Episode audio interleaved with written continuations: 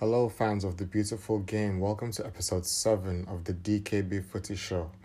And it's so sad to say this, but the World Cup is officially over, with France being crowned world champions. And let's get straight to the match. It was quite a good match. It was a very entertaining match, one of the more entertaining World Cup finals that we've ever seen.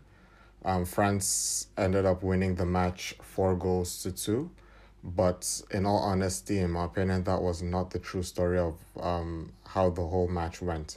The match started out with Croatia really being on top. They dominated the majority of the match, despite not being ahead at any point in time in the game. The first goal from the own goal from Mandzukic was really unlucky for Croatia to concede. They had been playing some decent football, creating some really good chances. And then the free kick came, which in my opinion was not a free kick because Griezmann, I think he did a dive for that foul, but he took the free kick, and unlucky for Mandzukic, he hit his head. He was trying to clear the ball, but it diverted into his own net. And that was a huge setback, but it didn't deter Croatia. They kept on playing well. They kept on creating chances, dominating the possession. It looked like France was quite happy to sit back. But at the same time, while they were sitting back, the defense just looked quite vulnerable at times. But yeah, so Croatia kept on creating chances, and eventually they got the goal from Ivan Perisic, and that was a beautiful finish with the left foot. He took it on his right foot, cut to the left, and then finished it with a sublime shot to the right-hand corner of the goal. Yoris had no chance, and it was a very well-deserved equalizer. But then, a few minutes later, a moment of madness, I would say, where the same Ivan Perisic who scored the goal did a handball, and good old VAR was there to tell the referee to go and review the goal, to review the handball decision. And he did that. He spent at least 3 minutes reviewing the call, and he watched it in slow motion in regular time, and he ended up giving the penalty, which Antoine Griezmann slotted home nicely.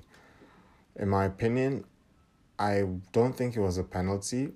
It was definitely a 50-50 call, but in my honest opinion, I don't think it was a penalty because what was Perisic going to do when the ball hit his hand? There wasn't enough time for him to lift his hand and move it out of the way. It was not really in an unnatural position.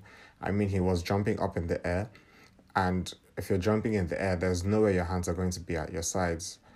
So also, there was a player in front of him. I believe it was either Matuidi or Umtiti. I can't really remember, but it looked like that French player in front was going to get the header, but the ball grazed the top of his head. And I think that off-puts Perisic a bit, and that's the reason why he wasn't able to get his hand out of the way. And also, when the referee was reviewing the call, he watched it both in slow motion and in regular time. And we all know that everything in slow motion looks far worse. Regular time, you can really see that there wasn't enough time for the player to get his hand out of the way.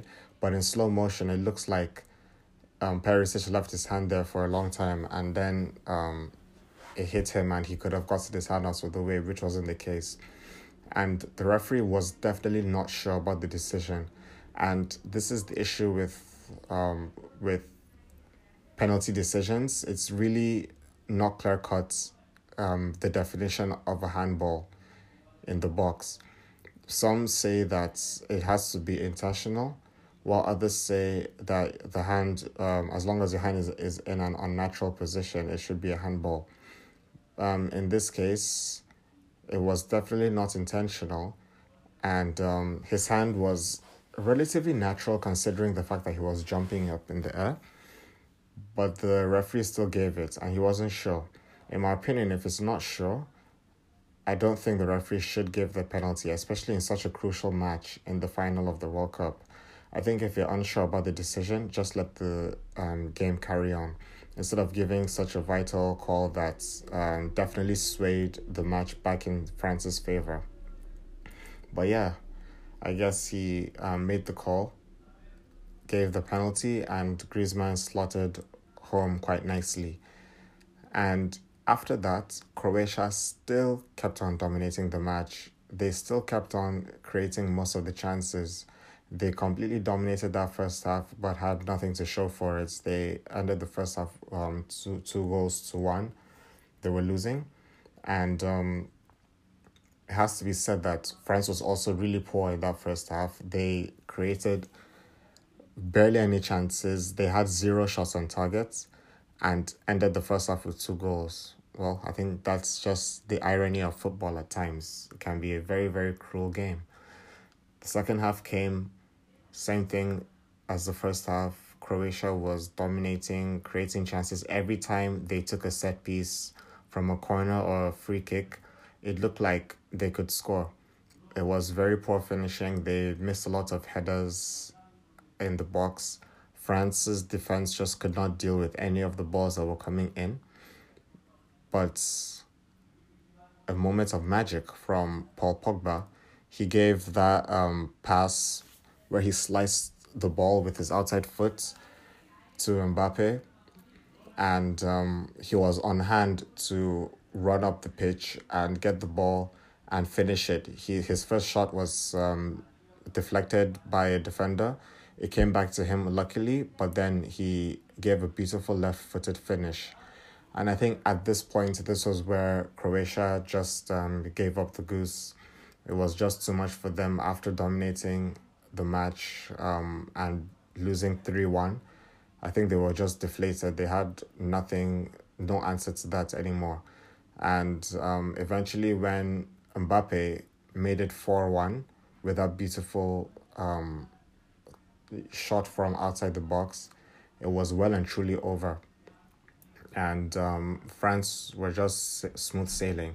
It looked like they could even go on to win the game by like 5 or 6 goals. But then Hugo Lloris, with his own moment of madness as well, where he tried to dribble a defender instead of just clearing the ball or passing the ball back to a French defender. And Mandzukic was able to put his leg, and luckily he got the deflection and the ball went into the net. But after that, Croatia really did not create any more chances. It was still all France. And yeah, France ended up winning the match. They won the World Cup for the second time in their history. And all in all, I would say I would give them credit. I think they deserved the win. Even though they were not the better team for the majority of the match, they still showed their quality. They still showed the individual quality that I have been talking about in previous episodes. I said that even though as a team they were not really the most cohesive unit, they always had individual talents who could hurt any defense at any point in time in the match. And definitely this is what happened with Mbappe and Pogba. They both had incredible games, and France definitely kudos to them. They deserve to win it. If you look at the whole totality of the whole tournament from start to finish, I would say, yeah, they were worthy winners. They kept on going from strength to strength in every single stage in the tournament. The group stages, they were quite average, but they got the wins. And against Argentina, which was arguably the most entertaining game they played very well. They beat them deservedly so. Against Belgium, they dominated that match. They didn't give Belgium too many chances. They won the match. And in the final, the same story. And it's worthy to note that they were only behind for a total of 11 minutes throughout the whole competition, which is quite impressive.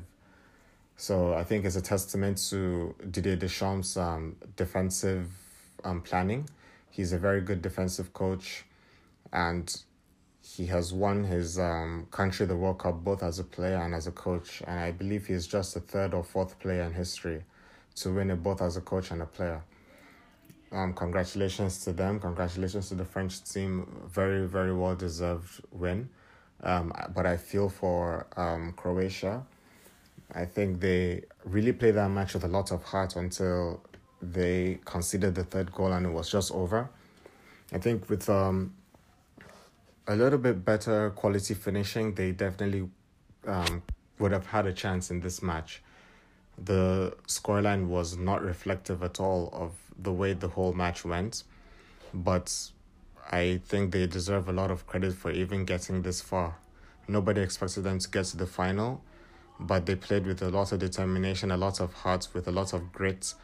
They played 120 matches in every single knockout game, apart from the final. And yeah, they've definitely done their country proud. And yeah, it was a good final, good match.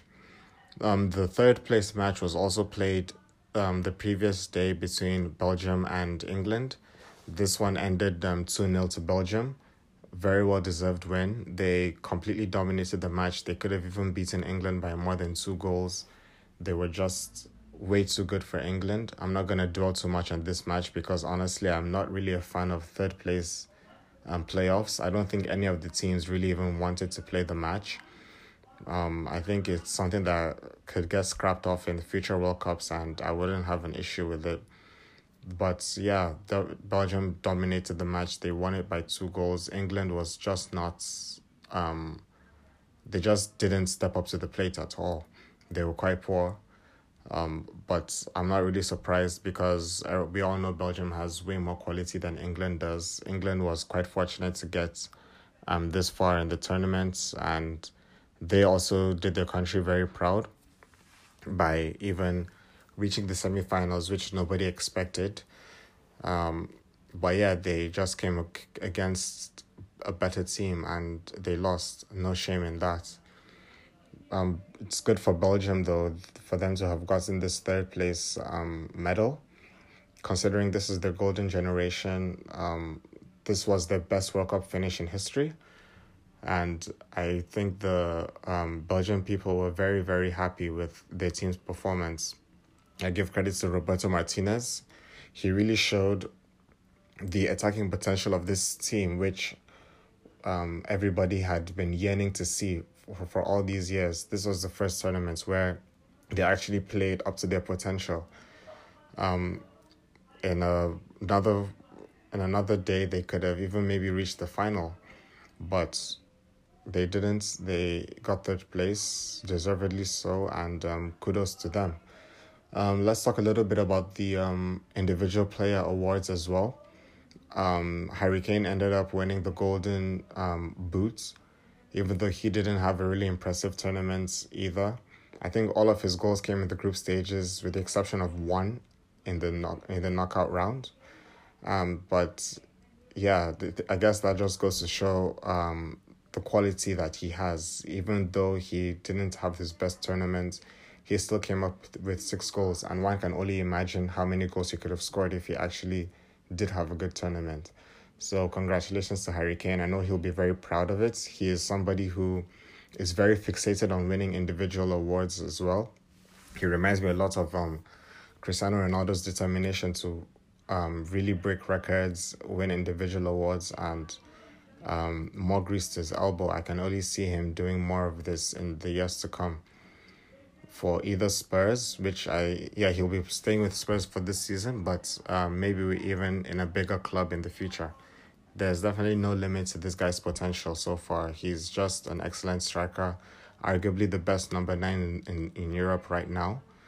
And yeah, good for him. Kylian Mbappe won the Best Young Player Award, and I don't think anybody can really have any arguments against that. He was even a runner for the Golden Ball as well. But he got the Young Player of the Year award and of the tournament award, and deservedly so. He was just excellent throughout the whole match, especially in the knockout rounds. He was definitely France's standout player. And at this age, I cannot imagine how good he's going to get in the future. I can only see him getting better and better and better. It's going to be interesting this season when he gets back to PSG, considering the fact that Neymar had a disappointing World Cup and he's going to return as a World Cup champion, playing in Paris, in the country where he won the World Cup for. So it's going to be interesting, the whole dynamic of the locker room and who the players are going to look up to now. Let's see if Neymar is still going to be able to call the shots the way he did and have the same arrogant disposition that he did last season. It's going to be interesting to see, because now he's definitely going to feel like he doesn't have as much power as he did, because if anything goes wrong, everybody's going to just look towards Mbappe to be the one to lift the team up. So it's going to be interesting to watch PSG next season, considering this. And Luka Modric won the Golden Ball Award.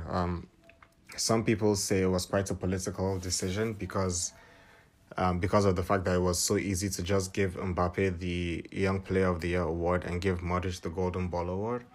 But in my opinion, I think he definitely deserved it. He was so good for his country, instrumental. He wasn't the only player who did well for his country. You can shout out to Mandzukic and Ivan Perisic and Rakitic as well. But Modric was just the best player on this team. Even though he only scored one goal, he was instrumental in the whole of the gameplay.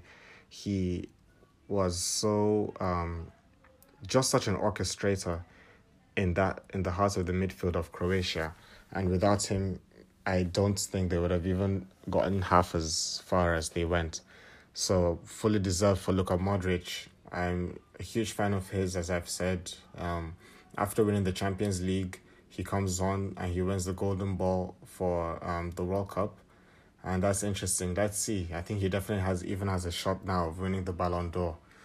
Now with Cristiano Ronaldo gone from Real Madrid, the Madrid press is definitely going to be highly in favor of Modric winning the Ballon d'Or award. But that's still a few months from now, so let's see how he plays in the coming season. But yeah, so the World Cup is over. It saddens me to say that, but I can't say I was disappointed with the whole tournament in general. It was a very entertaining World Cup. Only one goalless match in the whole tournament, which I believe is a record as well. There were so many storylines, so many goals, so many shocks, so many excellent goals as well. And this is definitely going to live in my memory and hopefully in all of your memories for a very, very long time. This was very entertaining all the way from the group stage up until the final. So unpredictable as well. A lot of the established teams did not go as far as they usually did in prior World Cups, and I was highly entertained. Russia hosted a very good tournament. There was no issue with any off-field violence. There were a lot of threats of violence before the tournament started, but it went very smoothly for everybody, and it was very peaceful, hosted very well. There were a few incidences of racism and sexism, but it can only get better in football from now, I believe. It was a very good World Cup, and I'm happy to have witnessed it. Let's talk a little bit about transfers now that the World Cup is over.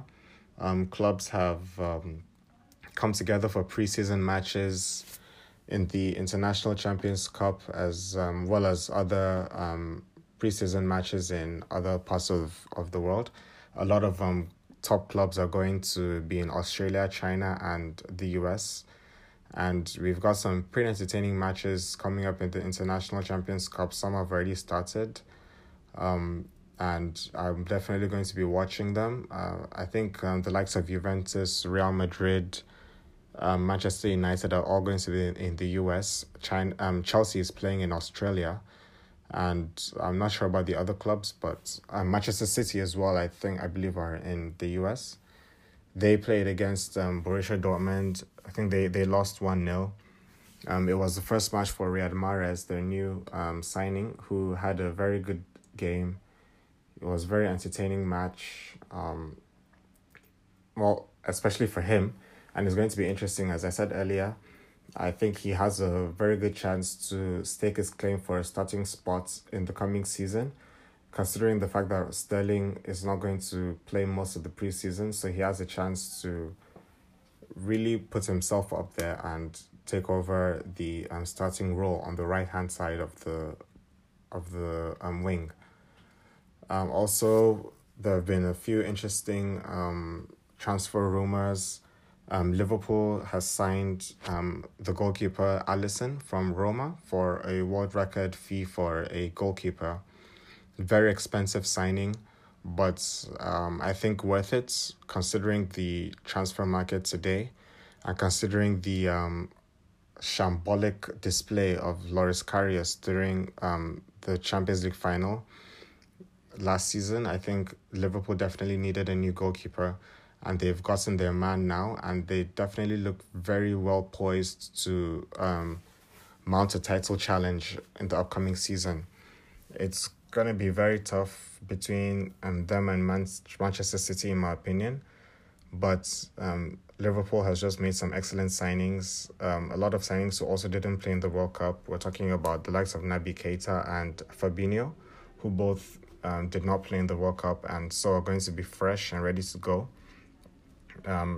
It's going to be interesting to watch how they play. I think they're going to be very exciting to watch, and they're definitely going to be one of the favorites. I think the favorites to win the Premier League next season, in my opinion. And also, it was a very interesting what Jurgen Klopp had to say, considering the fact that he had spent so much money in the transfer window this season and during the midway points of last season. A lot of people gave him a lot of flack for what he said after 2 years ago when Manchester United signed Paul Pogba. He had been one of the people who came out to say that it was ridiculous to pay so much money for him and saying that he would never spend that much. And fast forward 2 years later, and he has spent a world record fee for a defender and a world record fee for a goalkeeper in the space of just a season, or half a season even. And kudos to him, fair play. He came out and said that he takes back those comments, that he had no idea that the transfer window was going to become as crazy as it has become right now. And he said that he's not going to allow his stubbornness to not allow him to sign players that he wants and that he thinks are going to improve the team. So fair play to him, at least he admitted it. He admitted that he was wrong to make that comment, and it's a lot more than I can say for other coaches who would be asked the same question. But yeah, other transfers. So Sarri, yes, he has been confirmed as Chelsea manager, and he came on with Jorginho, and he's going to have a really tough time holding on to his established players in the team. The likes of Hazard and Courtois are both heavily linked to moves to Real Madrid. It's and the previous week it looked like Courtois was all but a done deal, but a lot of talks have stalled. I haven't really seen a lot of updates considering that move. But I still think he's going to end up going to Real Madrid, because Real Madrid has been looking for a keeper to replace Keylor Navas for only God knows why. In my opinion, Keylor Navas is an excellent goalkeeper, but I think that's just the Real Madrid way, always looking to improve upon what they have. And yeah, they're about to get Thibaut Courtois, who, yeah, maybe he is a better goalkeeper than Keylor Navas. Certainly not in the past season, though. But maybe in the previous seasons, he has been better. And considering he's a younger player as well, it might be a good signing for Real Madrid. And also Eden Hazard, he looks poised for a big money move, even though Chelsea seems adamant that they're not going to allow him to leave for no matter what transfer fee. I think they Real Madrid even offered close to like 150 million or something like that. But Chelsea has refused any offers. They are adamant that they're not going to sell him. But in my opinion, I think it's time for him to leave the club and go to a bigger club and win something significant at club level like the Champions League. He has given Chelsea 6 fruitful years. He has won two league titles. He has been a very entertaining player for them. and I would not hold anything against him. I don't think any Chelsea fans should hold anything against him if he decides to move to Real Madrid. But who knows, he could still end up staying because he does seem quite loyal to Chelsea. He likes the club, and I'm sure Chelsea is going to offer him a huge bump in his wages if he decides to stay on for the new season. And also, who knows, maybe Sarri could convince him to stay, because I know he was very uncertain because of the fact that they didn't know who their manager was going to be. So now with Sarri signed, maybe he could be convinced to stay. But in my opinion, I think he should leave, and I think he will go to Real Madrid. And also, Willian has been linked to a move to Barcelona. Seems that Barcelona has just gotten their third offer for him rejected. They made an offer of about 65 million euros to Chelsea for Willian, and they rejected it again, which is very interesting. I guess Sarri has Willian in his plans for next season. They think that he's a critical part of their team. I think, in my opinion, he was a bit past player last season. He did play well whenever he came on, but his chances were few and far between. And come on, 65 million euros, even in this transfer market, that is still a lot for Willian, considering his age and considering his ceiling in terms of talent. I think they should let him go, in my opinion, because they would be able to reinvest that money in signing another player. But who knows, maybe it's because there's only about 2 weeks left in the transfer window before the new season starts, so they don't want to let him go without the uncertainty of who they're going to replace him with. So yeah, I'm still going to keep on monitoring that decision. I don't know if he's going to eventually leave or stay, so it's going to be interesting to watch.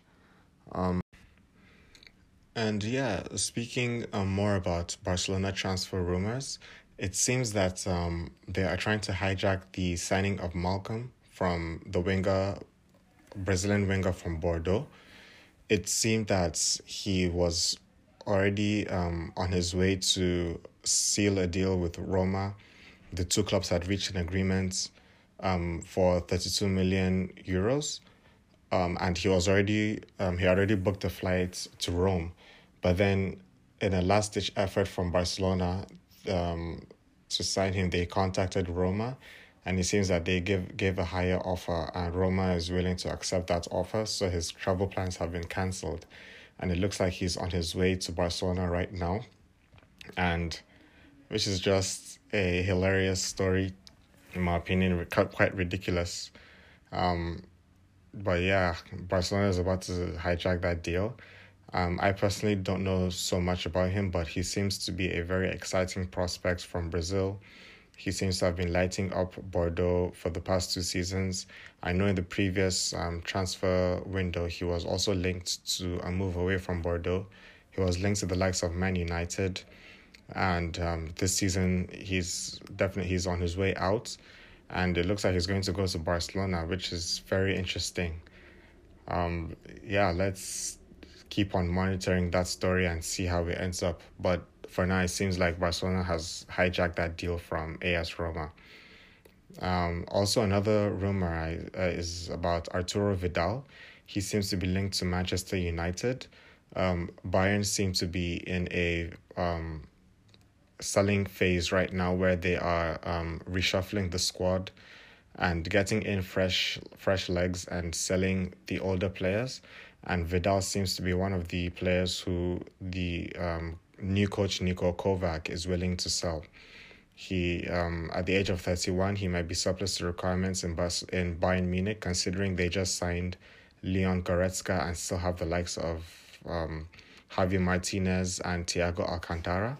So yeah, he's being linked to Manchester United. The links so far are not so strong, but it definitely could gain some traction in the coming weeks. I know Mourinho would definitely be interested in getting a player such as Arturo Vidal, who is such a tenacious midfielder, box-to-box, good with the ball at his feet. He's a goal-scoring threat, a hard tackler, and would definitely suit Mourinho's game a lot. So let's see if that transfer rumor gains more heat.